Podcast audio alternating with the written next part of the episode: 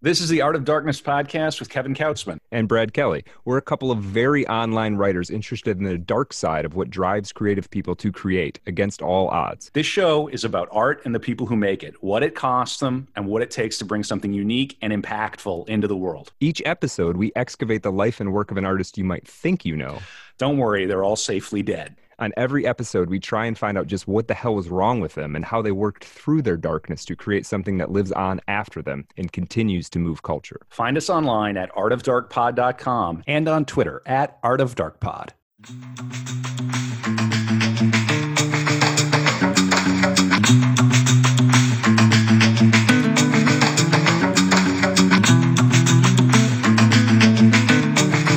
Okay, and welcome back to Art of Darkness. This is a special dark room episode where we we go back, we revisit an episode we've done before.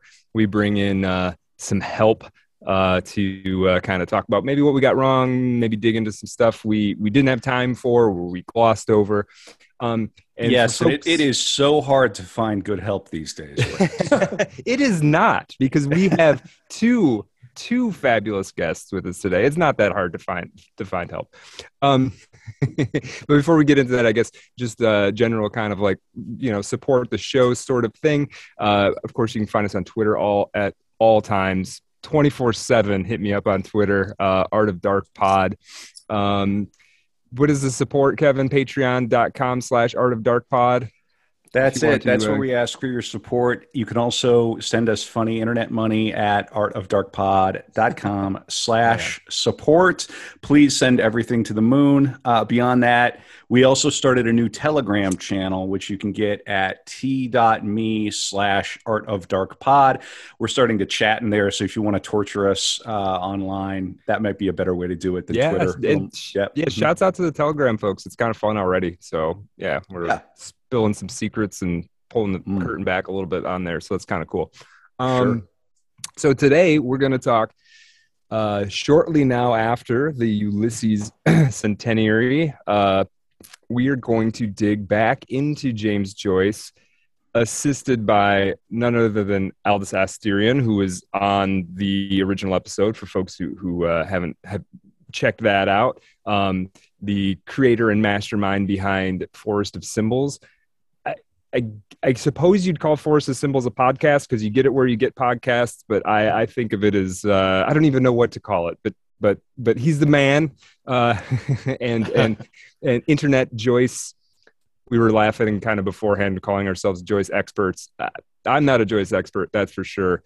Um, I don't know if Aldous would consider himself one, but no, just enthusiast. enthusiast. Okay, there we go. Wow. We could be Joyce enthusiasts. That's okay.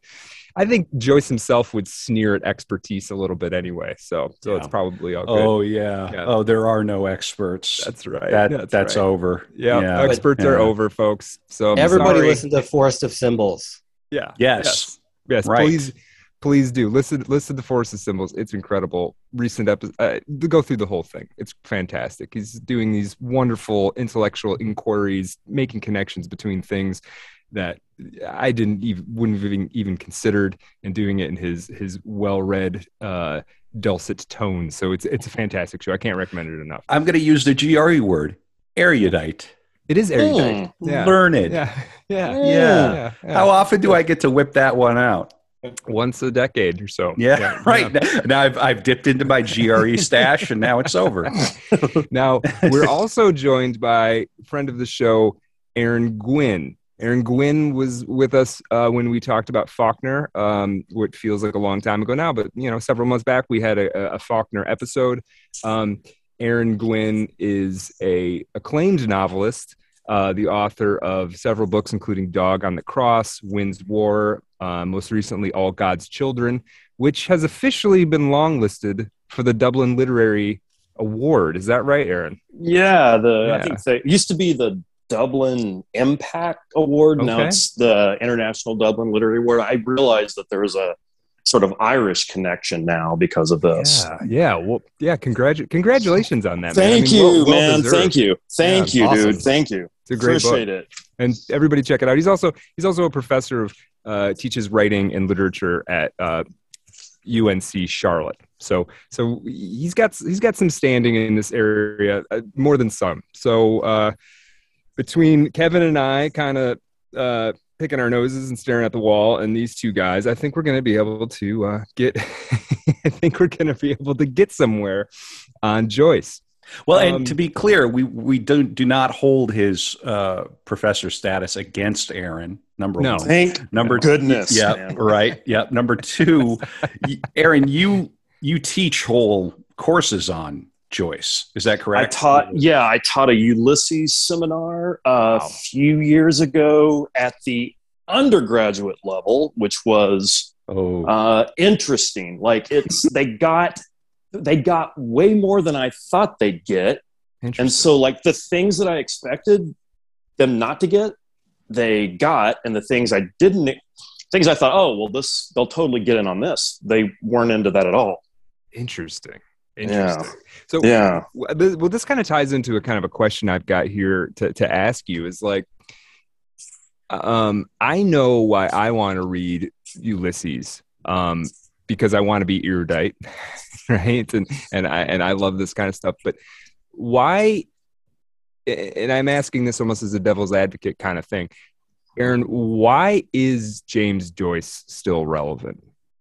Well, I think I think it has to do first for technical and formal reasons. That'd be my answer. So okay. technical and formal on one hand, yeah. and um, his influence on the artistic left on the other, which I would say uh, political and social reasons. At one time, you know, Joyce was the um, one of the banner men for um, the the left in continental Europe, um, and then was one of the banner men and a representative of the avant garde, um, not only in continental Europe but in the United States. You know, you mentioned mm this on uh, on the uh, original episode with Aldous. Um, mm. There was a time when owning a copy of Ulysses in America itself was a political act and and, uh, and serious cool credibility.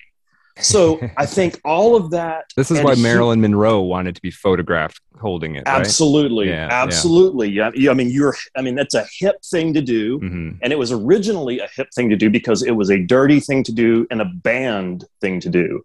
Right. Right. Right. right? Nothing. Nothing draws eyes and ears and attention like banning something, and. Mm-hmm. uh and so the post office, the United States Post Office here in America, and then um, I believe, a counterpart of it in Great Britain, or their version of it, um, you know, seized the first shipments of Ulysses from um, Shakespeare and Company and destroyed them. And then people oh. began to smuggle them into the United States, including Ernest Hemingway. People began to pirate uh, them too, right? Pirate them, yes. Yeah. Samuel Roth, right? You yeah. mentioned this on the podcast. Yeah. So Roth earns like he gets rich. Can you imagine this, right? He gets rich off pirating a literary novel. Oh, can you rocks. can you imagine? Right. right. Can you imagine what it would take to get people to get people interested in even looking yeah. at a literary novel, much right. less yeah. right buying a bootleg copy? Yeah, you can't even get rich if you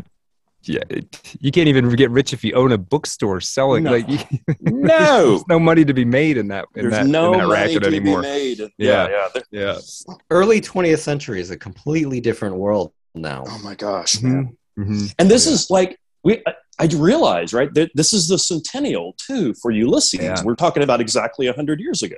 Mm-hmm. Mm-hmm. Yeah. yeah, he was a hundred. He'd be in, and he was a, a, on his 140th birthday uh, it is the centen- it was the centenary on February February second, right, or February 1st? February second. That's February right. Yeah, 2nd. yeah, yeah, yeah, and sort of kind of a big deal. And we kind of put that episode out, and I wasn't even really thinking about it being hundred years coming up, and you know, it was just sort of something we wanted to do. And then and then it seemed like Twitter was alive with Joyce stuff, but then again, you know, it's so strange to be on the internet now because now to me it seems like well everybody's talking about Joyce, but I'm sure if I got on you know my neighbor's Twitter account, there's no not Joyce is not to be mentioned anywhere. But um, yeah, so what a hundred years has passed. We still have Joyce. We still have Ulysses. We still have Finnegans Wake. Aaron, you're talking about your students sort of picking it up, uh, you know, mm-hmm. teaching it to undergrads, which I find interesting. Yep. Oof. Do they like it? No, they don't like it, but they they don't. They don't like it, but they enjoy they enjoy having read it the way right. people like in you know uh, the, the trenches of World War One came mm. out on the other side and like yeah we really went through it and we bonded and all that kind of stuff. Yeah. So they they they enjoyed the the the slog after it was over and they felt like I've heard them I've heard like they felt a sense of like oh yeah i did something i read this yeah. really hard book so yeah. it's weird right because on one hand they didn't enjoy it and they wanted to complain but then they realized they took a class they enrolled in an elective called james joyce's ulysses so, right they did it's, uh, it's on you it's on you, man. I, I you have to this. let the vampire in. Yeah, yeah. I, I, I took a Joyce class in, as an undergraduate, and I did this because I mean I was already a Joyce reader, but it was Dubliners and Portrait at, at the time were the ones I read, and it I, I made a one attempt to read Ulysses, and I, I didn't I wasn't able to get all the way through. It was just too challenging, and uh, I you know I took the class and. Uh, honestly finishing that Molly Bloom soliloquy at the end, sitting in the you know in the depths of the the college library, uh, is probably one of the most memorable reading experiences mm. I've ever mm. had. Just getting to the you know that that end of it, and uh, even though I did enjoy the book, you know, admittedly. One of the great, you know, pleasures of reading this book is the fact that you're able to do it. Mm-hmm. Um, I mean, the difficulty is part of the experience. That's yeah. right. Yeah, and you can't, and, and you do realize, I think, in the difficulty of reading it is you can't, you you do have to work for it. But if you try to take the attitude that oh i'm not going to let a sentence pass on misunderstood or ununderstood you will never get through it right so there's a, oh, there's no. a yeah. yeah there's an element of kind of picking your battles you don't want to just let the whole thing go one in one ear and out the other but but yeah but that's you, a, you could spend your whole life reading it yeah that's that, that's like a skill that you have to develop is the the tolerance of you know holding some of these things in your head without going i, I don't really know what's going on yet but you know mm-hmm. the picture's going to get gradually clearer as i go back over this yeah. stuff and a lot of people don't like that but i think that i think that people uh, you know need to get more ambitious as readers, not just as writers. Yeah. Yeah. No, There's, I think that's true. I, I, I know it's one of a handful of books that's helped me with that sort of negative capability kind of thing where I'm like more comfortable with just not with ambiguity and not really understanding exactly what's going on. It's a, it's a,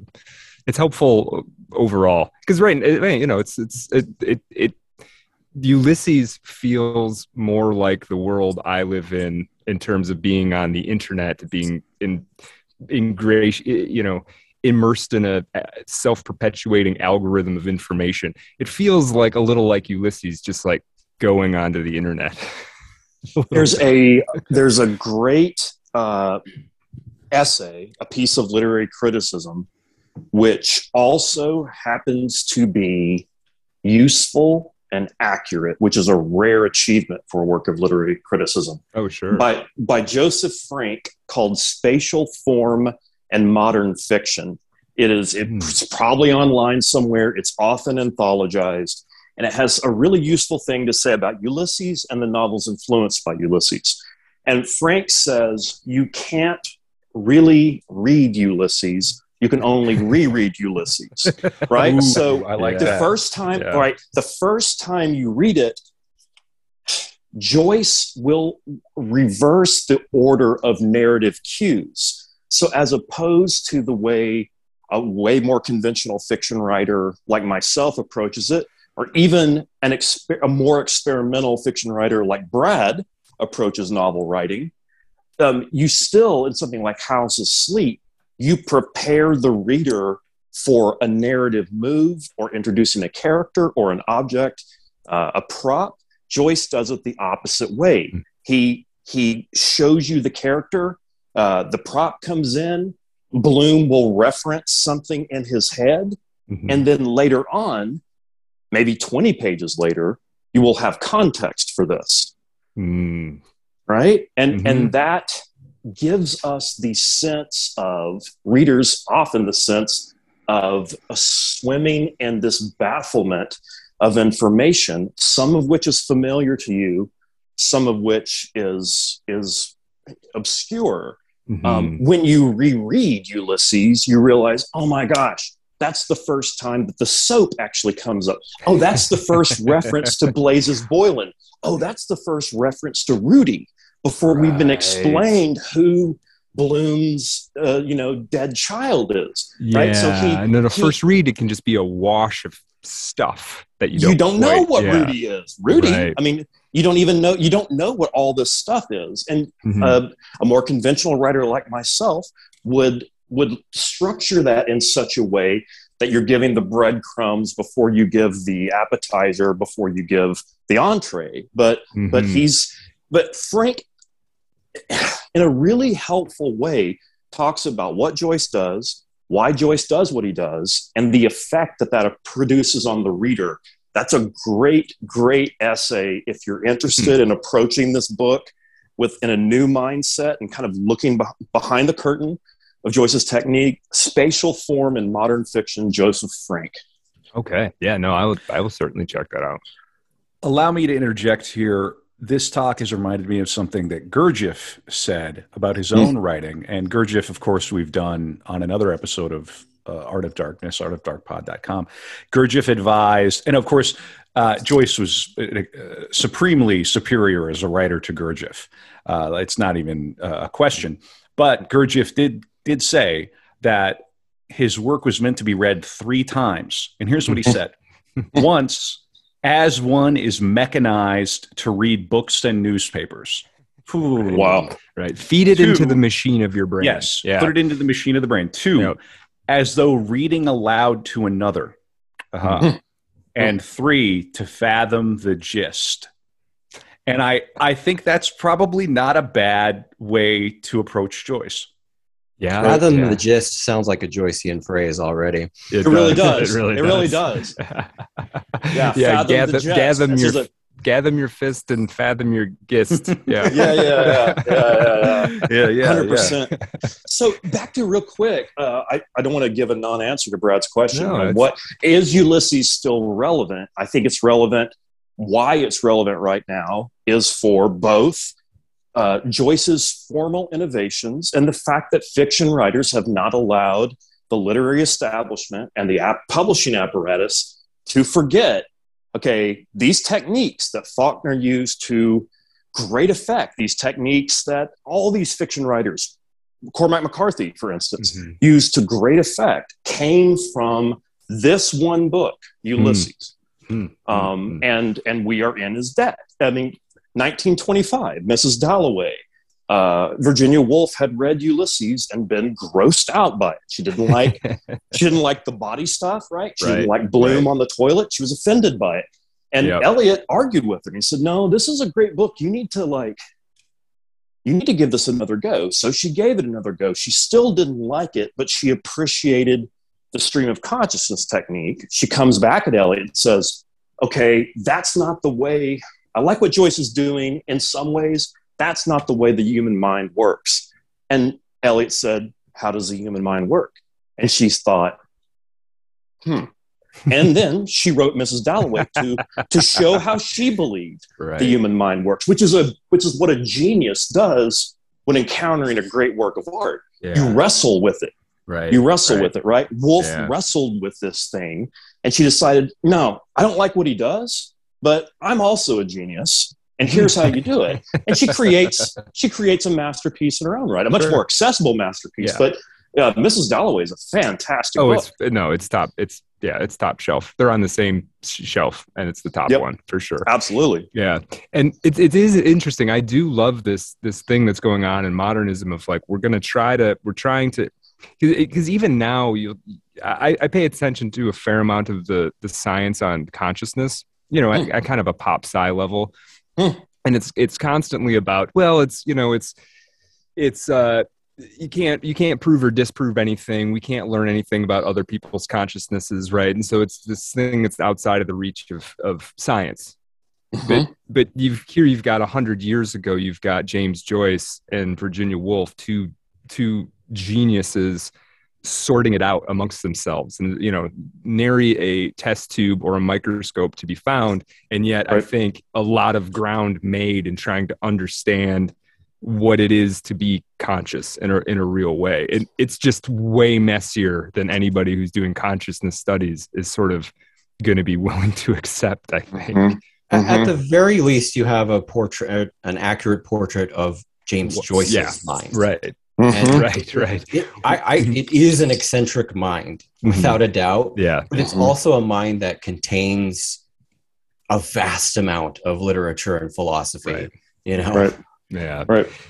Yeah, the amount of uh, yeah, the amount of reading he must have done to come up with come up with any of that. I wanted, Aaron, I wanted to. There's this this uh, uh, uh, in doing a little bit of research today, the Guardian reprinted their review of Ulysses when it came out. Oh wow! In 1922, and I'm just going to read the last paragraph because it kind of ties into what you were talking about a little bit. Um, so this is from the Guardian. I don't know; they didn't have the name of the actual author, so I don't know if it was like one of those from the editorial board kind of things. Um, but this is the very end of the review, and it's a glowing review. Mm. Um, there are comic and sublime contrasts in Ulysses. The irrelevance and irreverence of the attitude of mankind before the great facts are remorselessly laid bare. Gross animality and subtle spirituality intermingle. Blasphemy and beauty, poetry and piggishness jostle each other. But hmm. on the whole, one becomes tired of beastliness always breaking in. There's one chapter devoted to the reverie of a woman, and her monologue interior is, I imagine, and am bound, in all honesty, to say the vilest, according to ordinary standards, in all literature. and yet its very obscenity is somehow beautiful and wrings the soul to pity. Uh, is that is that not high art? I cannot, however, believe that sex plays such a preponderant part in life as Mr. Joyce represents. Wow. He may, he may, aim at putting everything in, but he has, of course, like everybody else, selected carefully what he puts in. Has he not exaggerated the vulgarity and magnified the madness of mankind and the mysterious materiality of the universe? Interesting. And, there's a lot going on in that last paragraph. And then I was reading that and I got to think about it because I was interested in this question of, uh, like I asked you, Aaron, you know, why is this relevant? Why is everybody excited about this? Mm-hmm. I understand somewhat what it means to me, but I look at this and I think, man, is anybody working in the novel form right now that would elicit a paragraph like this in their review? No. I don't think there really is, nope. right? No. It, nope. It's, it's it's like Ulysses kicked so many things apart and rebuilt so many things that that we're all sort of in in his wake a little bit. I agree. Yeah. I agree. Um, and I also think I, I believe the best fiction that's ever been written is being written right now. I would have said that stronger and, and stronger tone when um, both Denis Johnson and Philip Roth were still alive a few years ago. Yeah. Um, and Toni Morrison and mm-hmm. uh, Saul Bellow. Mm-hmm. So, I mean, like, I've said that more recently and it's been truer than it is now. However, no one has, since Ulysses, to my mind, written that book that quite explodes everything in the most artful of ways. Probably the closest I can think of is Nabokov's Lolita or Pale Fire or Thomas Pynchon's Gravity's Rainbow, which is a very challenging book and it has merits. It's not to my taste, but I recognize its achievement. Um, but but that they don't really touch what Ulysses did yeah, I should say. Yeah, it seems like Gravity's Rainbow is is maybe the the the the closest. Uh, yeah, it, it's the it's the thing that tried as much to be like Ulysses and got as close to succeeding as as right. is sort of out there. But yep. there's an element of of everything what is that what do they say there, there's a sort of a saying about the study of philosophy that it's hey it's all just footnotes to plato anyway mm-hmm, mm-hmm, right? right? I right. feel like there's a little bit of that in joyce too it, it's all kind of footnotes to joyce at this point yeah i reread it this summer I, I i'd been away from the book for a long time and i reread it this summer and i was um, delighted by uh, chapters that I can remember being quite indifferent to. Hmm. And I was not impressed or sometimes irritated by some of the more, um, well, I'll just say some of the chapters that struck me on this reading. I'm not saying they are this way, struck me on this reading uh, as being kind of gimmicky. Like I, hmm. I used to love the Cyclops chapter, chapter 12, at the mm-hmm. pub with the citizen. And I mm-hmm. loved all the, the pastiches of all these different literary voices. Ditto Oxen of the Sun does a similar thing. Cyclops does it with gigantism. And mm. I remember being an undergrad and reading that, and of course struggling and you know having two books of annotations and working through all this stuff. And then mm. once I came out the other side, I probably felt a lot like my grad students, like, oh, I really went through something. And, yeah. and, and I also invested energy right that you don't want to think oh that was for nothing you want to think i did a i did something very hard so that must have been significant must have been worth well, it yeah i was bowled over this summer by nestor which is the second chapter and it's a very straightforward chapter by the books by the book standards in which stephen tries to teach um, a class to mm-hmm. you know partially unruly uh, private school students. Oh yeah, that cl- that that yeah. class that, that that chapter is a masterpiece of reasonably straightforward writing. I, I thought it was fantastic. I, yeah. I read and I read for the first time um, the Little Review Ulysses, which so the Ulysses as it first appeared in magazine in the magazine The Little Review in uh, you know, serialized, right? Right. And what is amazing to me is that, okay, it's like the a compressed trellis of the chapter of the chapters of Ulysses appear almost unchanged in the little review, except hmm. they're they're truncated, right? Hmm. And so Joyce didn't go in for the most part and overhaul the entire chapter. Oh, he just he added stuff. but he added like little fragments bit by bit by bit. And it was that yeah. process of accretion that created this behemoth. Joyce wrote, this is insane to me. Joyce wrote a fifth of Ulysses on the galleys of right. the of the of the novel manuscript. So they sent him to galleys. If you see any typos, Jim, do mm-hmm. circle those he wrote, right? On the like, in the margins, in the in, between the, the lines. Yeah, yeah, yeah. I mean, can you imagine what a copy, not copy, what your editor would right. do to you? What a publisher right. would do? Right, right. Yeah. yeah, that's not going to fly. Well, and this is the thing that suggests to me that that Ulysses isn't even uh, Ulysses and Finnegans Wake. You could follow me here for a second. They're not even done yet they just yeah. they just froze framed James Joyce's process at a certain point and put that on paper. Right, that Very they're interesting. still sort of going. If James Joyce was alive, they would still be they would still be occurring. Right, there would be new additions. Yeah, there's a yeah. there's a cool um, little passage in Anthony Burgess's ReJoyce um, book, which I I recommend to anybody as a really accessible general introduction to Joyce. Um, anybody mm. could read that book. It's not a, and and yet there's some good criticism and scholarship in it too. But um, in the part where he's talking about Finnegans Wake, he actually does reproduce um, iterations of sentences in how oh. Joyce developed Finnegans Wake from the simplest to each, you know, where he's layering on ideas and associations with the words, and the words become start to become more you know blurry and sort of packed in and with different things and sort of ambiguous um you know what all the associations of all the words were and yeah you get this idea and it does grow like like you know like you were saying like a vine on a trellis mm-hmm. and you mm-hmm. get the idea that it could could have just kept going like that mm-hmm. and so there is this weird sense of um, something that's in the process of developing a real organic quality to his right, work. Right, right. Yeah, like you could oh yeah. Yeah, there's almost I had just like a science fiction idea of of, of, of training an algorithm to to enact Joyce's process and then just letting it run on you the book the manuscript of Ulysses, right? Forever.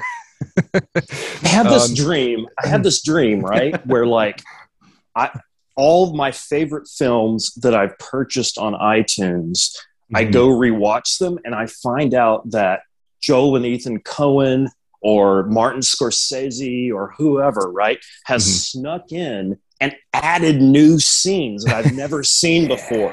Yeah, like and updated the whole thing. Right. Like I'm like, oh my gosh, that's the that's the scene in Taxi Driver we never got to see. And it's not like old footage. Like he's like written and it's and it's an evolving growing thing and i'm rewatching all my favorite movies and they're ah. new again right and mm-hmm. so i wonder if i wonder if if joyce you know had lived to be 150 or whatever mm-hmm. would he would you know would there be like okay the 12th edition of you know ulysses uh, the 51st edition of Finnegan's Wake. Right, the, right, right. It's constantly, just constantly new, you know, at the syllable level, things being sort of added and, and taken well, away.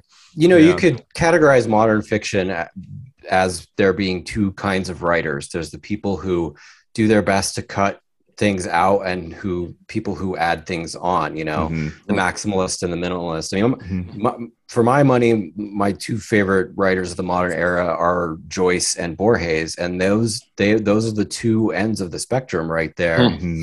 but yeah like if you're interested in the maximalist novel another one to throw in there is infinite jest by mm-hmm. david foster wallace you know though the, the, all those steps go back to joyce so yeah yeah yeah for sure yeah they, they don't know yeah was there something uh, this maybe sounds stupid but but now i'm thinking about it i can't really think of an example was there are there big examples of maximalist novels pre joyce uh, i suppose there's there's moby dick um, there's, there's, there's a lot of yeah. big books. There's a lot I'm, of. I'm actually tracks, reading but, one right now that yeah. I I just realized is to- completely you know a path that leads up to Joyce, and that's mm. Rabelais.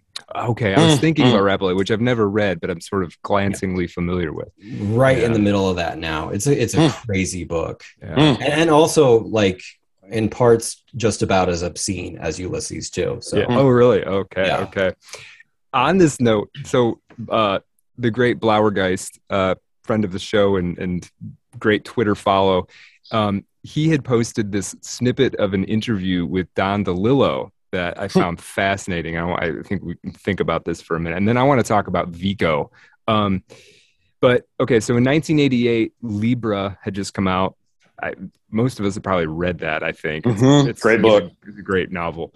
Um, Don DeLillo tells more about uh, in this interview with somebody named Curtis. I'm not sure who this is, but it doesn't really matter. About imagining the Warren Commission report as a novel by James Joyce. Okay, um, DeCurtis says, at one point, you described the Warren Commission report, which is 26 volumes long, as the novel that James Joyce might have written if he had moved to Iowa, Iowa City and lived to be 100 years old. and gotten a red pill. Right, right, yeah, right, yeah, right. right. The, the, uh, here's DeLillo.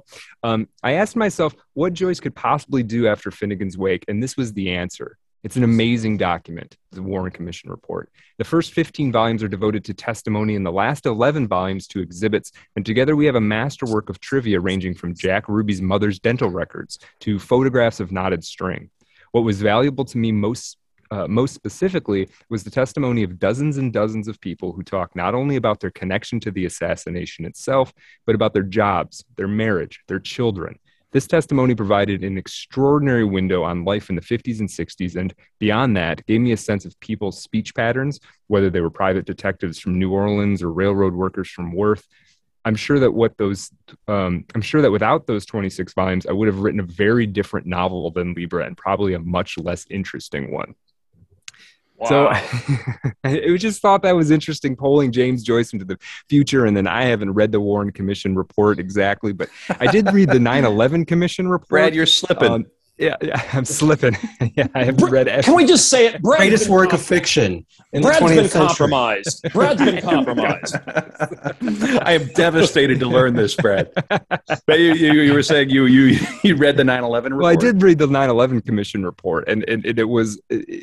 There they didn't it didn't go into this depth because it's it's a single volume but but there is a um there is a strange flattening of a hugely significant event by reading this report. You know it's just pages hmm. on pages of of processing you know bureaucratic documentation and you're like, wait, it's didn't a bunch of stuff blow up in the middle of this? Like, how is this? well, Are we going to get to that part? The Warren Report tells us the same lesson as Ulysses. Like, it's mm. really writing is all about revision. Because I read the 1st mm-hmm. draft of the Warren Report. It says Kennedy was killed by a drunk driver. So, I mean, it's really all about how you unfold the tapestry. And, and, it ends with Oswald with his Mannlicher Carcano saying, "Yes, I will. Yes." So is that right? Too That's soon, great. guys. Too That's soon. great. That's great. and his heart was oh. going like mad. yeah, yeah. So, so okay. So I just think that's kind of interesting to think about. Joyce is is this kind of maximalist where it's like nothing is not worthy of attention, right? He he had he hmm. he was. I think there's something about seeing the reality. Reality is fractal in a way that everything is kind of represented in everything else. Um, now, in my mind, if Ulysses is still relevant, if Finnegans Wake, we're going to talk about it more in the After Dark. If Finnegans mm-hmm. Wake is the Philosopher's Stone, uh, Giambattista Vico's work, which is so influential on Joyce, has to also be relevant still, right? Somehow. Mm-hmm. Yeah. Um, and Aldous, I know, and I don't mean to put you in a hot seat exactly here because I've been leafing through the new science, but I know you've kind of read a, a bit of it. Um, can you give us like a 30,000 foot view about Vico and the new science? Sure. Yeah. Um, and it, I, I've heard the whole thing. Um, okay. It's been a while, but it's been a while, and I'm actually on the verge of uh, of rereading it. Uh, okay. To te- to tease a little bit, it is for a future Forest of Symbols episode. Excellent. Well, we, um, I'm interested in, a, in a particular element of it. So, um, but um, so, and there's a lot going on, but what Joyce adapts is essentially Vico's cycle, right? And Vico kind of inaugurates um, a, a, resurgence of cyclical theorists of history, you know, and later you get Spengler and um, Arnold Toynbee. Um, but Vico is interesting because historically he's situated right at this point of early modernity before the like disciplines have kind of congealed, where you've got sociology and mm-hmm. economics mm-hmm. and history and all these things. But those didn't quite exist in the same way those disciplines. And so he's kind of doing all this stuff and like mythology is in there and stuff. But um, he he lays out um, a a pattern which he calls a, a universal history uh, universal ideal history um, that civilizations tend to go through that involve an, uh, uh, a, a age of gods or a religious theocratic age an age of heroes um, an age of men, which is a, an age of popular democracy, and um, and then um, it returns. And what he there's a what he calls the um, the, the ricorso, mm. and so Joyce adapts this, and you get the record. So um, Finnegans Wake begins with the ricorso, mm. right? Okay, and and uh, a commodious vicus of recirculation is is right in the very first sentence there right? And um, so uh, he actually, if you if you believe, um, you know, many critics, and I think Joseph Campbell started this in the Skeleton Key, um, where Vico uh, has three stages.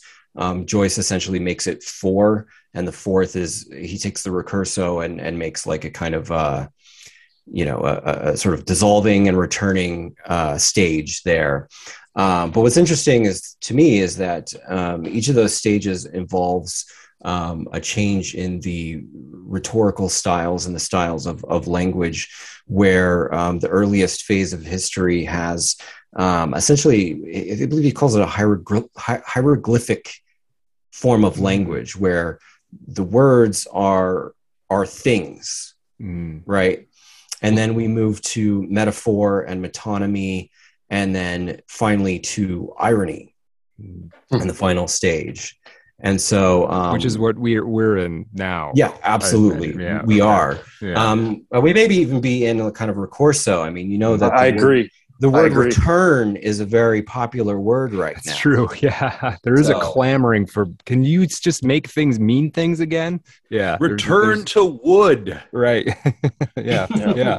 I want hard wood. Yep. We yep. we exist in the Vichian thunderclap right now. I, exactly. I firmly believe this. This is you know in, in the Vico uh, and his cosmography um, and his cosmology, uh, the Ricorso is, is sort of like Ragnarok, right? It, it completely destroys so something new can flourish because it's it's like I can't say it better than Alice said. It's it's yeah. this well, it's cyclic, but it's mm-hmm. it's not a cycle like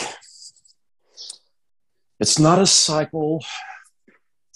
I'm trying to get like a pillar, right? If you were to look from the top down, you would mm-hmm. see a circle. But if you look from the side, you would see a funnel.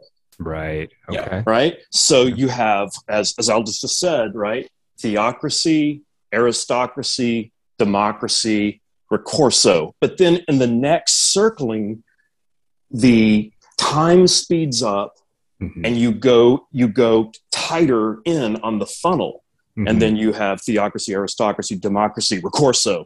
And then it's happening. It's happening like r- very rapidly more and more and yeah. more rapidly because it's a funnel it's a drain mm-hmm. right and that's the that's the that's the the Vichian thing that's that's really always struck me that it's yeah. it's hopeful in the sense because there's repetition It mm-hmm. is uh, it's not hopeful in the sense that um, that things are happening more and more quickly and soon there'll be a straight line and what I fear with our present cultural moment is things are happening so rapidly that we have uh, theocracy, aristocracy, democracy, and ricorso all at once. Yeah, they're happening. All they're, things all at once. The cycle's so fast that they're basically on top of each other. Yeah. Idiocracy. Yeah. Idiocracy. Yes, idiocracy. Just yeah, it's noise. like you know, noiseocracy. Vico, yeah.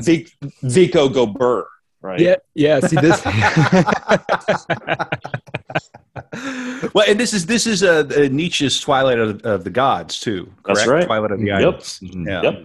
So I think this is. At, I, I, think this is actually really well. Um, well articulated uh, fairly recently by um, there's this great documentary about Alan Moore, the, the comic hmm. book artist, um, who's a, who's a brilliant guy. Um, and he's talking about how our culture has become has is turning into steam essentially mm. Um, and and and this sort of lines up with with some things Terence mckenna was talking about in terms of the uh, uh, the uh, what is it called? Anyway i can't remember. The term will come back to me. But what he was basically saying is is, is we're processing so much information now uh, that you know in the span of a day humanity will generate as much information as maybe it used to take us a thousand years to generate, just in terms of raw data. And that process is speeds up things up to the point that we're completely destabilized. And he describes this as, as turning into a culture of steam, where basically the perception is that nothing is actually true or ascertainable or or um, nothing can be pinned down long enough to actually understand it before things have changed already.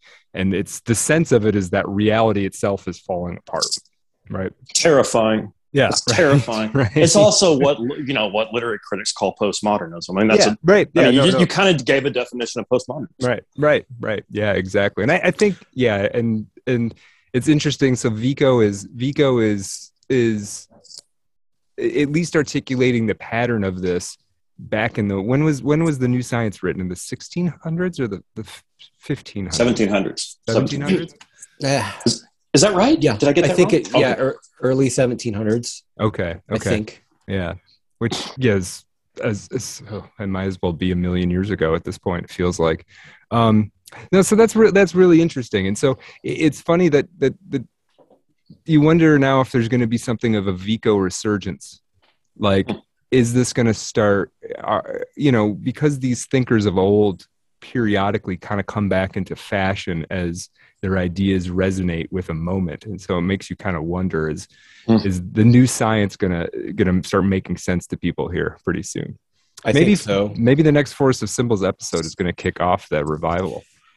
Well, once you know, there's a and uh, quite possibly, but uh, you know, as it comes, there's a sense of an ending, you know, um, of of an age, and then people do start to get interested again in these kind of thinkers, and mm-hmm. I, I think. Uh, um, Vico, and uh, I know there's more, more, of an interest in someone like Spengler too. Yeah, yeah. Um, no, there's a lot of conversation about him right now.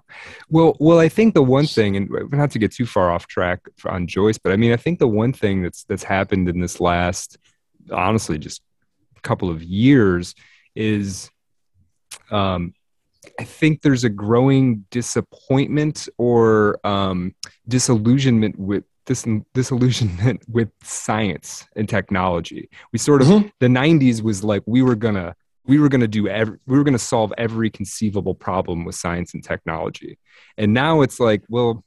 It doesn't seem like that quite works. We can solve plenty of problems. We can solve a lot of problems with it, but it doesn't sort of answer the question ultimately somehow. Well, this this is something that the left um, the new left, the born out of the 1968 uh, uh, protests in France and in America, mm-hmm. um, used to firmly believe in postmodernism, post structuralism, um, posited that there could no longer be a totality like modernism, and that the attempt of creating a modernist totality led to the terror, led to Robespierre and Hitler and the Holocaust and and and they were very um, uh, frightened of that kind of gesture toward creating a totality, um, mm. and that science uh, could be perverted by authoritarians mm. to create um, Auschwitz. Um, sure. Why, right? why, and why not? Right. Why, and right. Not? And right. And that yeah. was, and to uh, a critic like Francois Lyotard, that is the that's the logical extension of modernism. That's it's not the way I think about it, but to Lyotard, I mean, believes that her, uh, Jürgen Habermas, to some degree, uh, agrees with parts of this. That that this is the danger of modernism and a critique of uh, reason, rationality, science, et cetera, et cetera, etc., etc. These were these used to be core values, and it seems like you know in the ricorso, it's all up for grabs. Mm. Mm-hmm. Mm-hmm. Well, I mean, and as much as Auschwitz and all the rest of it too, World War One just completely opened a chasm to hell, yeah, and it was technology right. and and then this old aristocratic order, this old order of the kingdoms of Europe, kind of having its last its death throes. I, I, don't I don't think we can possibly begin to imagine what it must have been like to have been born in 1890 in Europe and to live through mm-hmm. the World War One and then World War Two. I can't even imagine. Yeah, uh, it was, it was totally apocalyptic apocalypse. Absolutely. We, we dwell in the right? yeah, right, mm-hmm. World War One. Yeah. yeah, yeah, yeah. Well, you guys did, uh, you know, you got done a couple episodes on Kafka. Kafka mm-hmm. is actually like he really has the like early 20th century pessimism. Uh, you know, things mm-hmm. kind of dissolving into fragments and meaning, you know. Mm-hmm. escaping behind layers and layers and layers of authority mm-hmm. um, but you know it's kind of that, that reminds me of how um, unique Joyce's version of modernism is in a way because of how almost completely untouched he is by that kind of post World War One pessimism. Mm-hmm. Mm-hmm. I mean, I could be wrong, but I just I, I, I don't think that it is. Yeah, I think I think you're I, right. I think you're totally right, and I sometimes wonder to what extent is that an Irish perspective to have because right. I've read before, and, and I'm a person with with some Irish lineage. Um, I've read before that that commonly what's thought of as being part of the Irish temperament is laughing in the face of death, and you kind of wonder if there is it, what Joyce is doing is a little bit of a different reaction to the same forces that maybe Kafka Kafka was was seeing, and it's it's just a sort of a it's to sort of cackle at it a little bit it's just to poke fun at it a little bit, have a laugh, and you know, have a dance and have a couple drinks. Um, you know, you gotta do your, you got to do your Joycean spider dance. Spider dance. yeah. yeah. Well, uh, yeah. we we can't forget that you know there were many folks in Ireland in uh, 1916 mm-hmm. uh, who were perfectly uh, um, I thought the idea of a bunch of Englishmen being machine gunned down by Germans was fine. a really cool thing. That, it's fine. It's like right. what's for you know, what's for dinner? The enemy of my enemy is my friend. Yeah. Yeah, right? man. Yeah. yeah. yeah. They were a call. They saw themselves many as a colonized people. Joyce said we're, you know, we're colonized by two different powers, the, mm-hmm. the church of Rome and mm-hmm. by the British. Right. Mm-hmm. So, um, that's, I mean, a good, that's a good point. Yeah, yeah, the Irish, the Irish perspective. I mean, also like, just interject a thing on on race since you bring up um, the Irish. I also have the have the Irish in me. All right, that's, um, that's, that's yeah, a plurality here, and this, yeah, uh, this group. So. I took uh, a lot of courses when I was doing my master's from a brilliant um, modernist scholar named Elizabeth Grubgeld, and she taught both Irish modernism and she taught Harlem Renaissance stuff. Oh, and she would man. bring in these uh, prop, what do you call them? Racist characters, propaganda uh, uh, photos or uh, drawings, I should say. And um, the Irish were in the 19th century and the 20th century were caricatured as these simian creatures. I mean, they were they were drawn. The Irish were drawn as though they were apes and all this stuff, right? I mean, there were these, right. these really racist depictions, and yeah. she would point out how these are the same uh, horrific depictions that you see in Jim Crow, that you see in the U.S., like almost the same exact cartoonish. Uh, caricaturish racism, right? And so mm-hmm a lot of the stuff that's happening in Harlem Renaissance is happening. In, in, I mean, that Langston Hughes and, and Gwendolyn, you know, all these folks are doing, these great writers, is is happening with these folks on the mm-hmm. on the other side of the, the Atlantic, um, mm-hmm. and in Dublin and, and the Irish Renaissance, right? So uh, I think that that we see we see the Irish as white people now, but in the 19th mm-hmm. century, I mean, yeah, just in America, it was. Irish need not apply. It was right. subhuman. You know, they were treated uh, as subhuman. Uh, um, mm. So I think that you know, Joyce takes race seriously in that respect, and that's that's a piece of all this. I think. Right. Well, and this is, I mean, part of why I, I correct and correct me if I'm wrong. I mean, this is part of why he identified so much with the Jewish people, right? I think so. Yeah, so. because it, it, it was uh, it was uh, a, a, a, a group of people that had been sort of oppressed since Bible times. And sure. right, and so and so his his his people's more recent sort of oppression um, could kind of metaphorically fit in with that. And I think he, he he partially identified with with with people of Jewish descent because he felt like he was in the same situation, just on a different, yep. you know, different scrap of land, basically. Absolutely. Yeah. yeah. And that was kind of a common comparison among like Irish nationalist types as mm-hmm. well. You hear it discussed in the um, uh, Aeolus, the chapter in uh, Ulysses mm-hmm. where they're in the newspaper office. Um, that, that that gets right. that parallel gets discussed uh, quite a bit with Parnell, right? They're talking yeah. about Parnell and yeah. being betrayed and all of that. Yeah. Yeah. Um, one thing I kind of wanted to touch on was I wanted to touch a little bit on this um, the centenary sort of celebrations, right? So I was kind of reading around, like what are what is going on with the centenary um, celebrations, and, and there's some interesting, there's definitely some cool stuff happening. Um, there was a symposium on Sylvia um, Sylvia Beach who mm-hmm. you know without sylvia beach we wouldn't have ulysses probably or it would you know may, might be moldering on a on a shelf somewhere in an archive um uh and there's been you know a number of uh, you know everybody everybody's publishing an article or an essay on joyce right now um which is great um but i was interested in the actual centenary sort of celebration and i'm trying to find this thing by uh frank mccourt um, hmm. Professor McCourt from I'm reading from this BBC article. I'm trying to see where this uh, Professor McCourt what's where he's from exactly, because um, he had a kind of an interesting point. Um, uh, so he talks about Professor McCourt argues that Joyce has been turned into a consumer product, in many ways canceling out, airbrushing out the fact that so much of what he writes about Ireland is negative. I don't see anything wrong with people getting dressed up, says Professor McCourt, um, the author of an upcoming book. Here we go. The author of an upcoming book uh, called Consuming Joyce 100 Years of Ulysses in Ireland. I don't see anything wrong with people getting dressed up, but let's not turn Joyce into something that's harmless. His book has that cutting edge. You have to find a balance. The book shouldn't be a vehicle for nostalgia of this magical Dublin of the past where everyone went around in a Edwardian costume and enjoyed themselves. Joyce depicts a very different and quite a poor and inward looking Dublin. Mm. Ireland is only learning how to cope with this legacy now uh, it, Ulysses, wasn't really in the public domain. It was in the domain of academics and elite. This Ulysses wasn't part of our canon, says Darina Gallagher, director of the James Joyce Center in Dublin. We really we didn't really know the characters in the novel. We're only getting to know it now, getting to explore it and find legacy in it, which is kind of fascinating.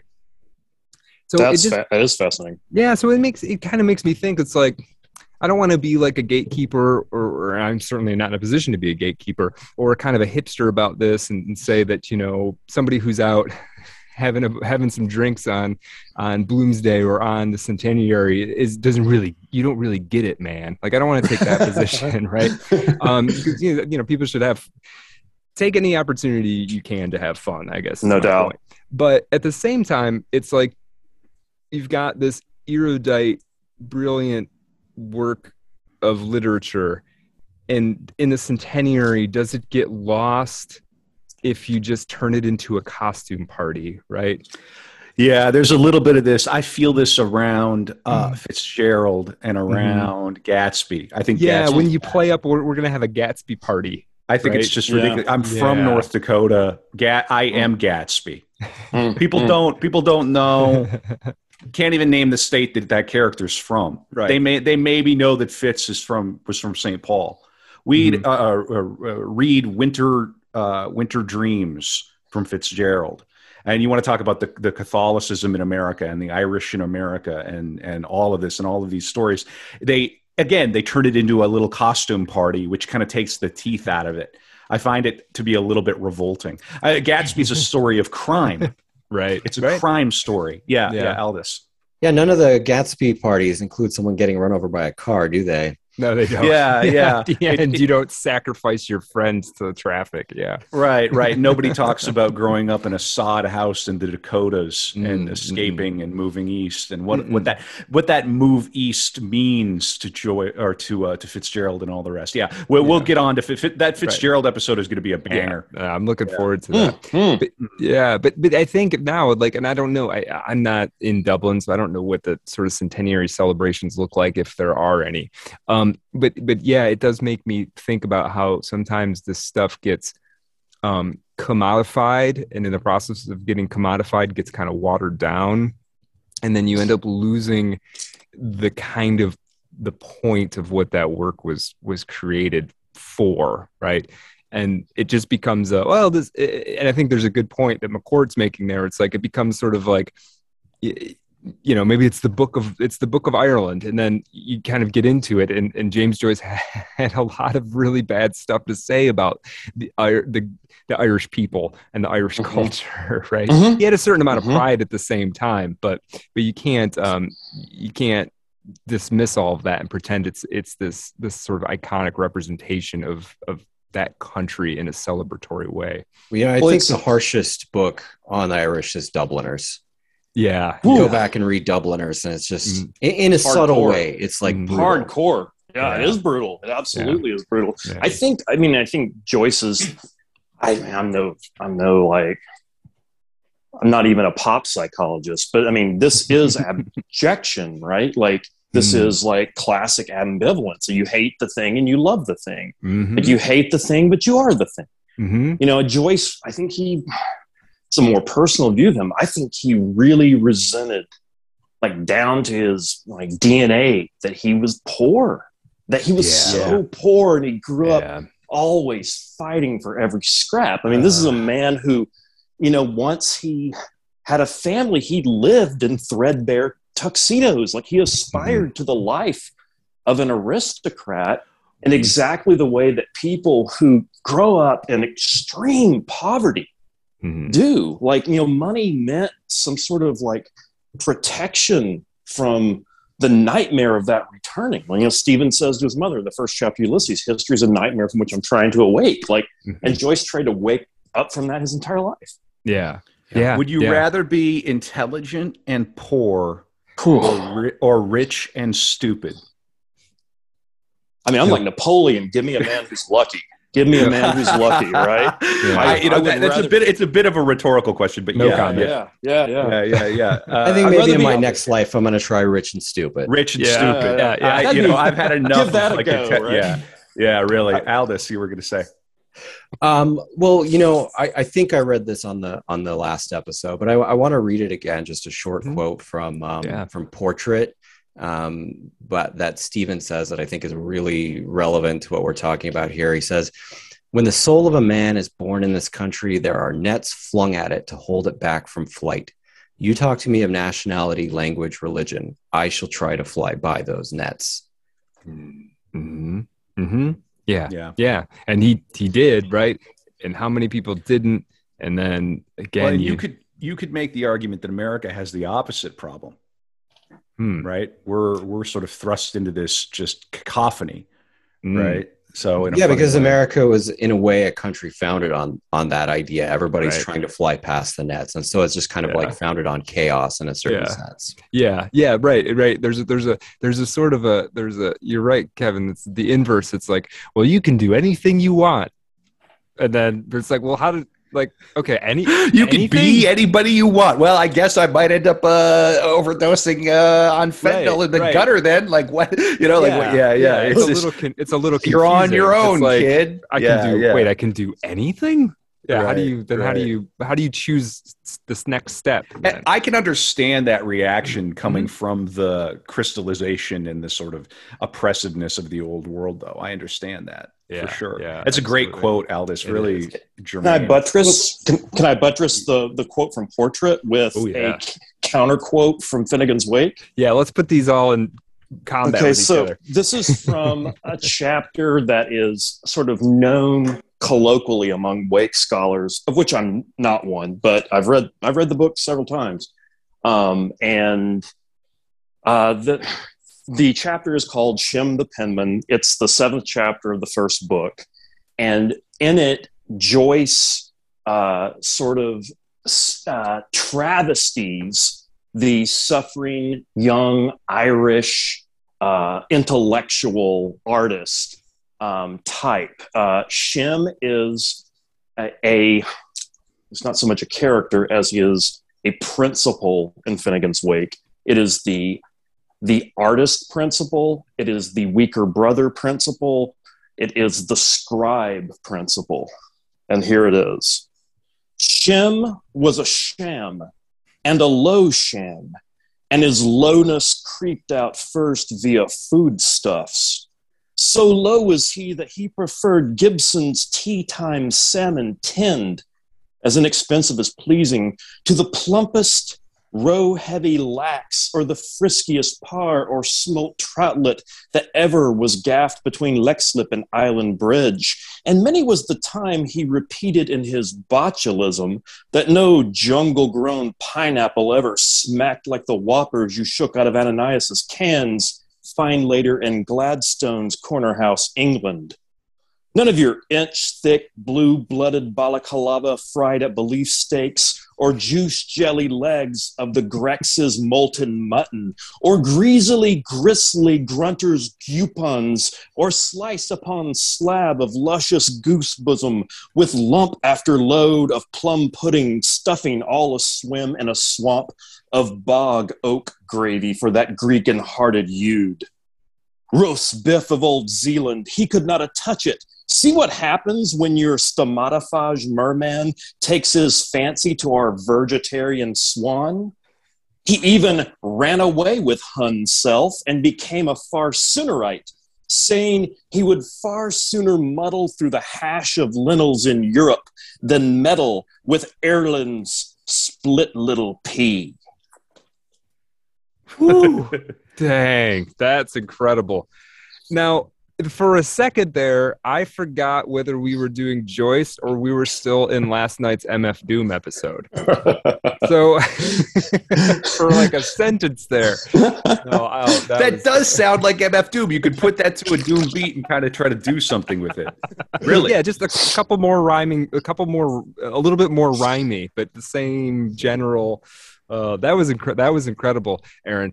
I thank you. I could only uh, see Finnegan's Wake makes me. I, Finnegan's Wake makes me feel stupid. I'm gonna I'm gonna say me it too. right now. It makes me, me feel kind of dumb. Um, most books I can get something out of, you know, and Finnegan's Wake is is is tricky. Um, but oh, but that was a that was a great passage. So how where does that passage sit in the book roughly? It is uh, in my uh, new Penguin edition is page 170, and that's out of 600 okay. and 28 pages. Okay, so, so you're talking Finnegan's like... Wake is in four books, right? And mm. so hmm. this is toward the end of the first book. I so see. the first kind of section, yeah. Yeah. Oh, it's so intense. That's so an amazing intense. passage. Yeah, I'm going back to this. The whole description of Shem the Pen Man. Yeah. Worth looking at. That's so cool. Yeah, that's so cool. That's an often that's an oft anthologized uh, passage from the Wake because yeah. uh, even though I mean it presents difficulties, that's way more accessible even than the first few paragraphs that Aldous read on um, the podcast earlier. Oh, from from Finnegan's from Finnegan's Wake, yeah, right? This yeah. is I mean this mostly obeys the rules of English grammar, syntax. Sure. Yeah. Right. Mm-hmm. Mm-hmm. Mm-hmm. Yeah. Yeah. Yeah. I didn't. I didn't hear a lot of um, neologisms in there. There were a couple, but there a couple. Yeah. Yeah. Yeah. Fewer. Definitely fewer. Mm-hmm. Yeah, no, that's that's that's really that's really interesting. Well, and so, I I know okay. Brad that you had done a little research for this episode with McKenna. I yes? did. Yeah, yeah, yeah. yeah. I don't know. Did you want to bring that up? Because when earlier, when when the fellows were talking about time and time speeding up, that made me think of McKenna oh, and his sure. whole concept of novelty and time wave zero. Yeah, the McKenna yeah. episode we do is going to be so great. But yeah, yeah, go ahead. Time time wave zero was actually the concept I was sort of grasping for, talking about the Vico Vico and the and the cycles um, uh, uh of time. We'll, we'll talk a little bit more about the McKenna stuff in the After Dark because we're going to try to answer the question of can could you use Finnegan's Wake to reseed the universe uh, as James Joyce intended it to to be. So we're going to talk a little bit about that after. And how do um, people get access to the After Dark episode? Patreon.com slash art. Kevin is teaching me how to be a, yes. a, a promotional machine. Broadcasting. Yeah, yeah. that's right. Patreon.com slash art of dark pod. Um, and yeah, yeah, every episode we've got 20 to 30 minutes bonus content. It's usually it's usually worth it. We go a little bit more off the cuff. Um, I guess kind of maybe we sort of kind of start moving ourselves towards the end uh, uh, of of the main episode. I feel like we've covered a lot of interesting territory. But Aaron, you said that you had listened to the previous uh, the previous Joyce episode, which you can listen to at artofdarkpod.com, where uh, we uh, and joined by Aldous Asterion did an in-depth uh, investigation and biography and exploration of Joyce. Aaron, was there anything in there that you felt like you had wished you could have been there to interrupt us? I, I thought it was a great episode, oh, and I there was nothing I disagreed with. I, I thought, yep, yep, yep. Oh, um, the only thing I thought is the only thing I ever think with any discussion of Joyce, um, which I mean, this is every discussion of Joyce, right? Where I think well, that's true, but also mm. X. Well, mm-hmm. uh, yeah, that's true, but also Y. I mean, mm-hmm. it just keeps going. I mean, the the if the writing of Finnegan's Wake wouldn't have ever stopped, why why wouldn't the reading of Finnegan's Wake and the and the discussion of Joyce mm-hmm. ever stop? Right. Mm-hmm. Mm-hmm. I, I, do think. Um, so, in addition to Vico, Vico's a pillar, especially in Finnegan's Wake, but also um, a treatise by uh, another Italian uh, heretic, this one burned at the stake, named Giordano Bruno, who wrote a mm-hmm. really great, another crazy book called Expulsion of a Triumphant Beast that I mm. think is is another I don't want to say a key to understanding Joyce because I don't think those exist, but it is um, it is a foundational text to getting at his obsessions. Yeah. Yeah. So the um, you know, we mentioned the Viconian cycle um, as being like one of the uh, you know master ideas uh, adopted for Finnegans Wake. Um, the idea that he found in Bruno of the unity of opposites is another extremely important one that he adapts exactly. there. Exactly. Um, and it should be noted that um, Joyce actually said that he didn't necessarily believe Vico's idea. It's hmm. just that it fueled his imagination his imagination so much hmm.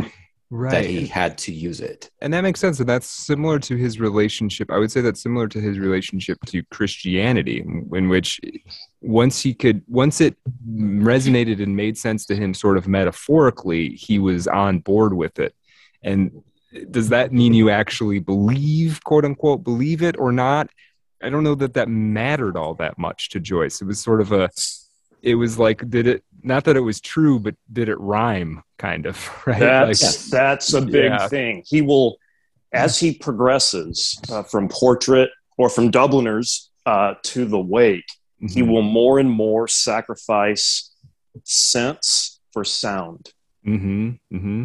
Yeah, yeah, and I think he did that sort of cosmologically as yeah. well. Right? Is is, eh, is it true or not? Nothing's true. Everything's true. It's does it like aesthetically appeal, um, which is its own kind of truth. It's a fundamentally Irish way of looking things too, right? Mm-hmm. And people mm-hmm. uh, criticize. I mean, the Ellmann biography used to be this. I mean, it was not only at one time the end all be all of Joyce biographies. It was the end all be all of literary biographies. Like mm. this was the model.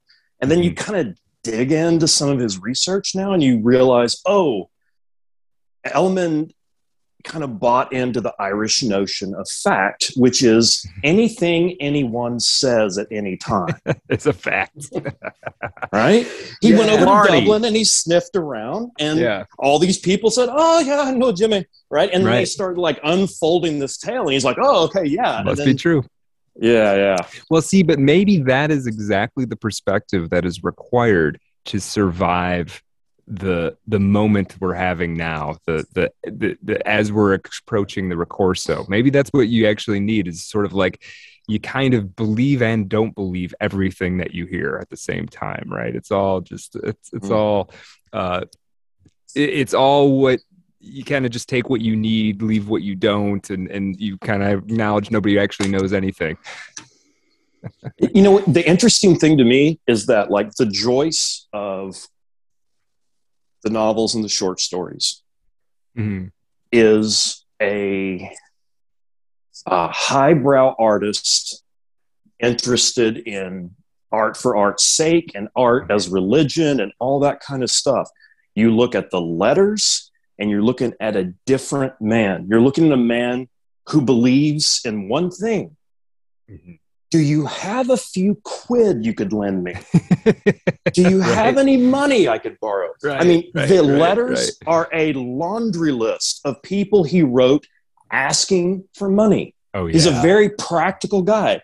I yep. need how many ever pounds to make it till this date and right. I have this money coming from this person and this money coming from that person. I can repay you on this date. I mean, mm-hmm. it is it is as fastidious as any accountant. Yeah. So yeah. that's a different different side of of old Jim that that is not often spoken of. It's like this is a guy who was obsessed with money and having an, having enough. Yeah, and and I think also gets lost, and it's part and parcel what you just said. He once he started to get a little bit of uh, recognition and acknowledgement. He was uh, ambitious in terms of getting his stuff out there, getting promoted, le- uh, legal battles over the pirated versions of Ulysses and all of these things in a way that you wouldn't you wouldn't expect necessarily. He seems like a guy who's like, I'm just going to write my book and I don't care what happens. But right, uh, right. But but when you get down to it, it was very very concerned with what the reviews were saying. Very defensive Absolutely. when somebody criticized something he was saying. Oh um, gosh, you know, talking about suing. At one point, I think in the Ellmann biography, he considers suing somebody in Japan over a pirated copy. And it's just like that's not gonna just let just like let it go, man. You know. Um, so yeah, he was he was kind of concerned, uh, very much concerned at the the the level of of uh, lucre for sure. Yeah. Well, he didn't have a straight gig after no. he was teaching. Uh, Trieste, you know, right? And yeah, after yeah. he was doing that teaching and he hated it, despised mm-hmm. it, right? Mm-hmm. After he got done with that, he never had a straight gig then. So he lived off, you know, basically patronage right. Uh, until the 1930s when, right. when, you know, uh, Random House or, you know, Knopf, I should say, mm-hmm. actually gave him some freaking money yeah for the yeah. us edition. Yeah. And if by the way if anybody wants to do a ricorso or return to the fine art of patronage uh,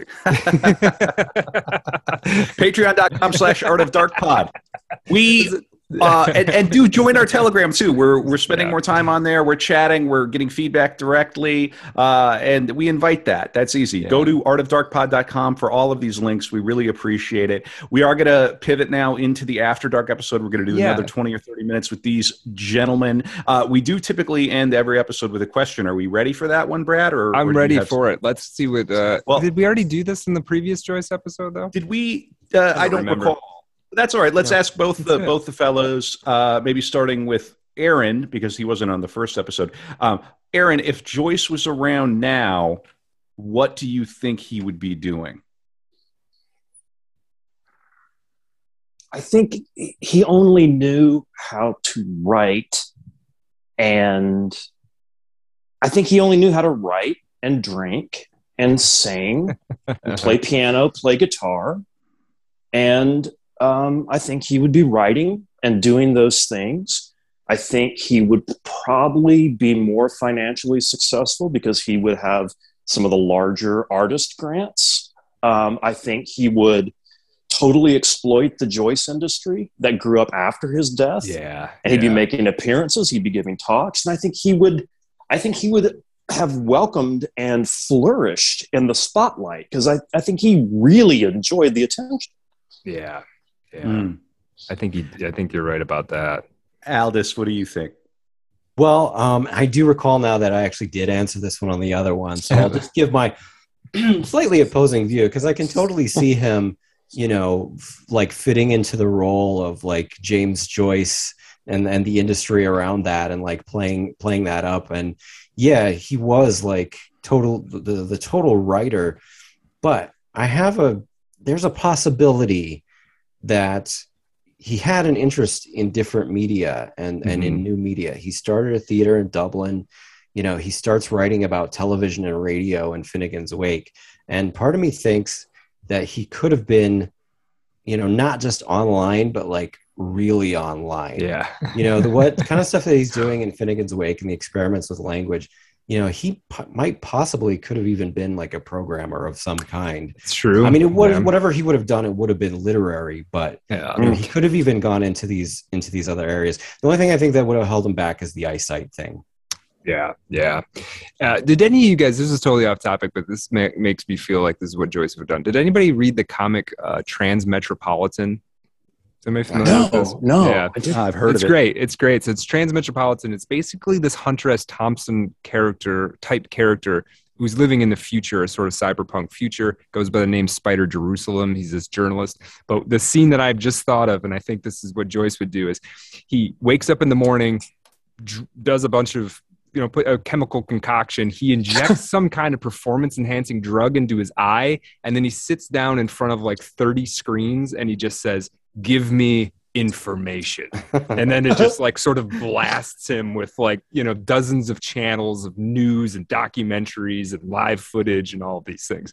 And i can imagine joyce kind of swimming swimming in that to some degree. And he i think he would love the internet I think mind-boggling be... to imagine Joyce with you know even just Wikipedia, much right. less you know right, right, everything that's going on with yeah, yeah. The kind of hyperlinked mega text that he could come up with would be would be pretty fascinating. Yeah. What if like sure. Joyce like grew up in our in our time and like mm-hmm. we we we we go back and we steal this genius from the past. We plant him yeah. as like a teenager and he grows up and you think, oh, he's going to write the great novel of this time, and he just like podcasts and has an OnlyFans and like has a well, Twitter account. This yeah, is yeah. this is this is. I mean, I think this is worth thinking about. Is like, what does the internet do to a a brain like like Joyce or somebody along those lines? Do can they can they do the thing that they you know can they write Finnegan's Wake if Right. They're they've got a laptop in front of them and they're checking Twitter every twenty. Well, minutes. and the reality yeah. is somebody may be doing it right now, but we might not even recognize it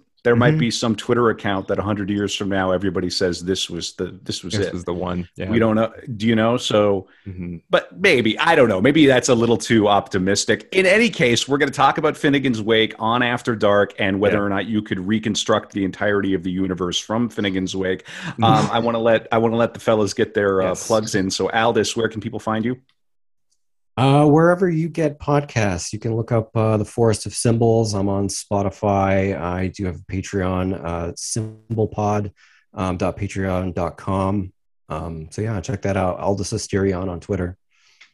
Yes, and Aaron, where can people find you? Uh, yeah, I'm uh, American Gwyn, uh, G W Y N on Twitter and Instagram both, and um, uh, some Welsh uh, teenager has taken just Aaron Gwyn, so I'm American Gwyn. That's how it is.